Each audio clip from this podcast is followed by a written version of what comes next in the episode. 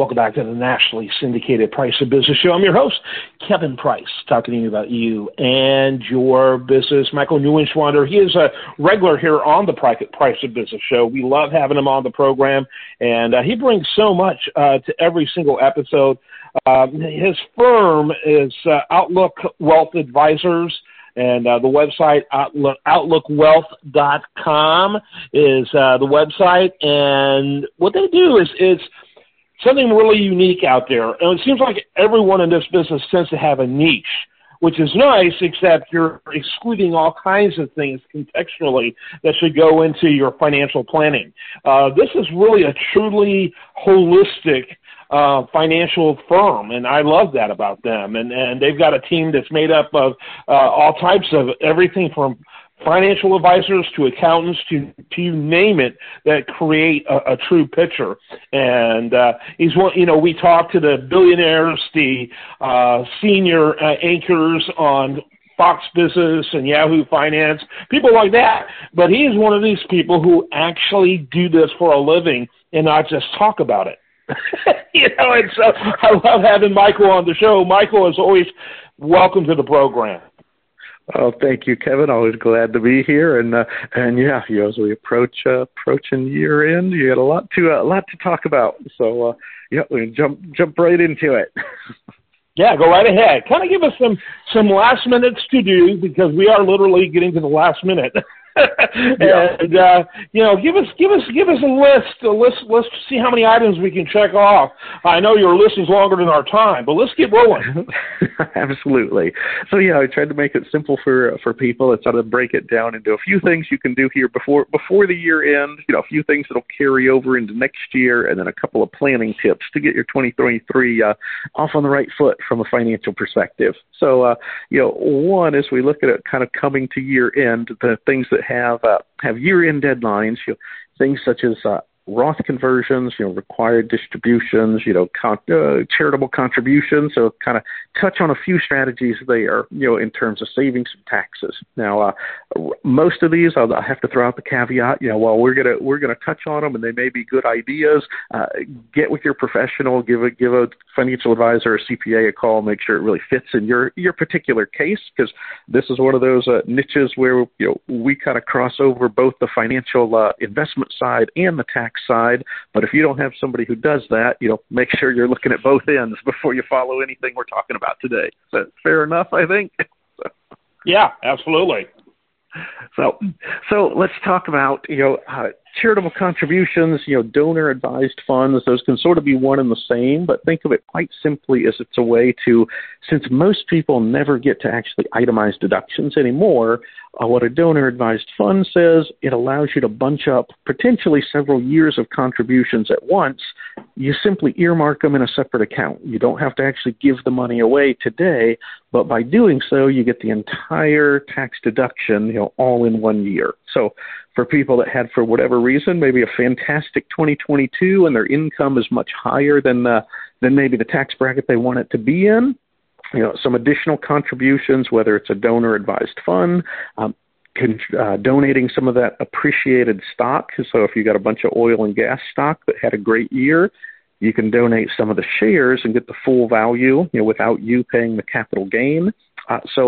But all of those are things that have to be done before year end. You know, from an investment strategy, you may have heard the term a tax loss harvest. And so all that really says, if on the other hand you have some investments that are down, can you at least get a little bit of silver lining by, say, recognize the loss? So either you create the tax deduction, or in reality, you create future tax-free capital gains by basically booking that loss, you know, so to speak, in at least make a little lemonade out of maybe the lemons the market dealt you, you know, this year. And so, but again, you know, has to be done before year end.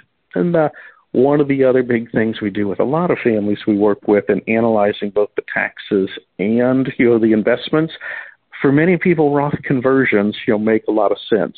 So on the one hand, we can focus on tax deductions, which are the things I just mentioned. A Roth conversion is really saying, I'll voluntarily pay some extra tax today because I believe taxes are going to be worse in the future. And so for many people, if you found yourself in either a lower income year this year, or you're retired and in the future you face, you got Social Security, you got required distributions, things that will ultimately make your income go back up. Well, you've got till December 31st to do a conversion. So that's a common mistake people make as well, is they think they have till April, but many of these, it's the end of the year. You got to get it done, or else it doesn't count. Mm-hmm. Yeah, and sometimes it makes sense to even do the opposite, right?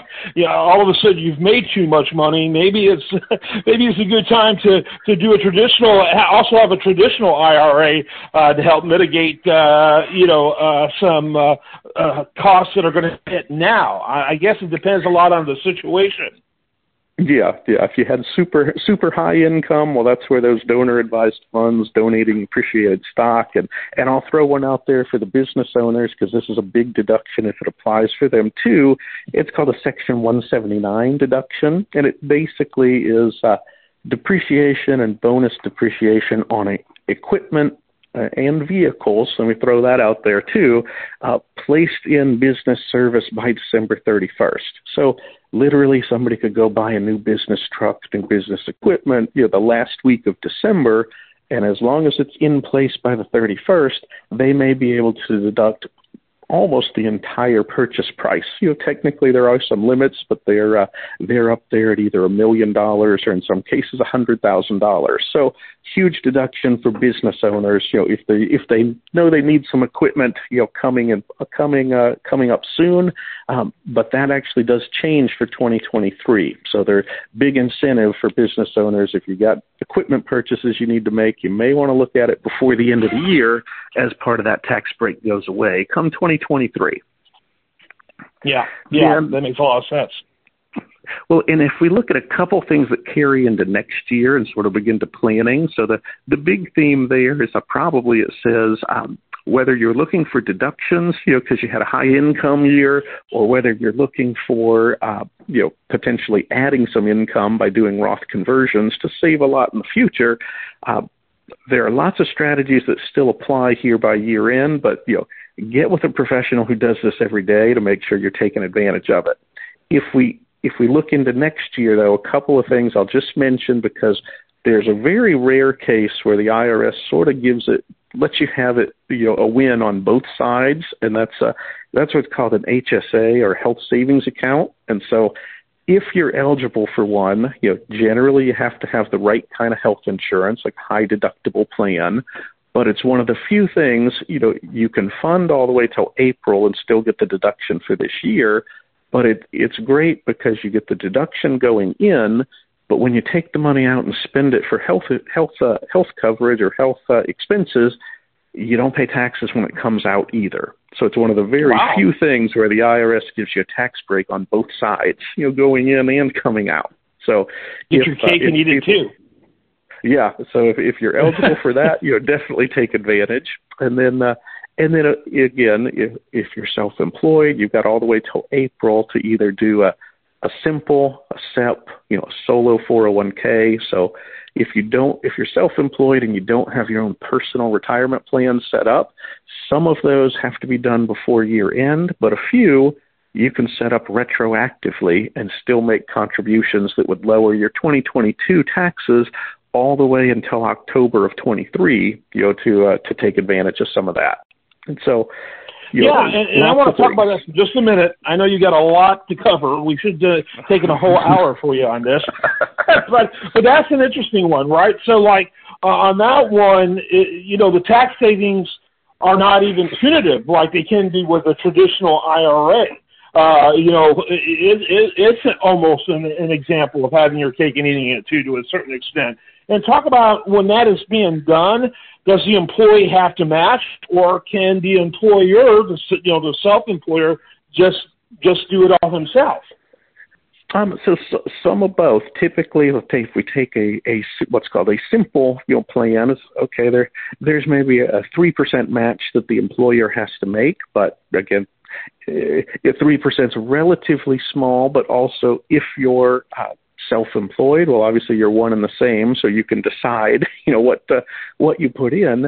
The SEP, on the other hand, again, self-employed, you can get up to $56,000, into that side, and it's not really something where it's not mandatory, so to speak. So in a good year, you can use it. In a bad year or a lower income year, you simply don't fund it. So it gives, in many cases, the most flexibility there.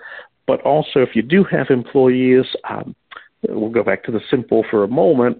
You can set up rules where if your employees don't save anything for themselves, you don't have to put anything for them in either. So in essence, everybody's got to do a little contribution if they want some benefit too. But as the business owner, you can still contribute for yourself, as well. So several plans that apply, but Kevin, you're definitely hitting on some of the details of: are you self-employed with no employees? Do you have employees? And all of that really ultimately guides what plan, makes the most sense. But the good news, like I said, several of them you could set up, here right at the end of the year and not actually fund, till your October, tax extension deadline. A few of them, though, as we talk about things for starting 2023 on the right foot, there are a few things that you do have to get started sort of earlier in the year. So I want to give people a couple things to think about, as we head into 23, that they won't save you taxes or do anything in 22. But for most people, if you've got a 401k or you're just making regular IRA contributions, those limits did bump up a little bit for 23. So a couple things to check would be, are you maxing out the 401k? If you were maxing it out in 22, you may need to bump up your contribution a little bit to make sure you hit those limits for 2023. So take a look at your contribution status. And, if you're fortunate enough to maybe get a little bit of a pay increase and you can afford it, another great strategy on the 401k is if you weren't maxing it out before, but let's say you were putting in, 5%, 6%, if you're going to get, 3%, 4%, 5% cost of living raise, can you maybe eke out another 1%, to the 401k? So you get to bump up your savings over time, and in the long run, that'll really set you on the right foot and get you prepared for retirement. But obviously, we got to know everybody's got to work, within the budget they have. So do what you can. Yeah, that makes perfect sense. Okay, we covered a lot. I'm a little winded, and you did all the talking. But talk a little bit about some final thoughts, and maybe even a little bit of preview, because in no time you and I are going to be talking about 2023. I have a hard time even saying that and navigating that.